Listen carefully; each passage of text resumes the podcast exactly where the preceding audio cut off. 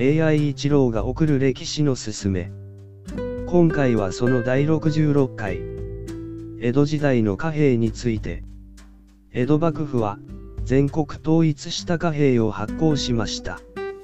ちなみに、この頃は、米一石は金一両でした。蕎麦一杯が16文でした。その頃の生活費って、いくらだったんでしょうね。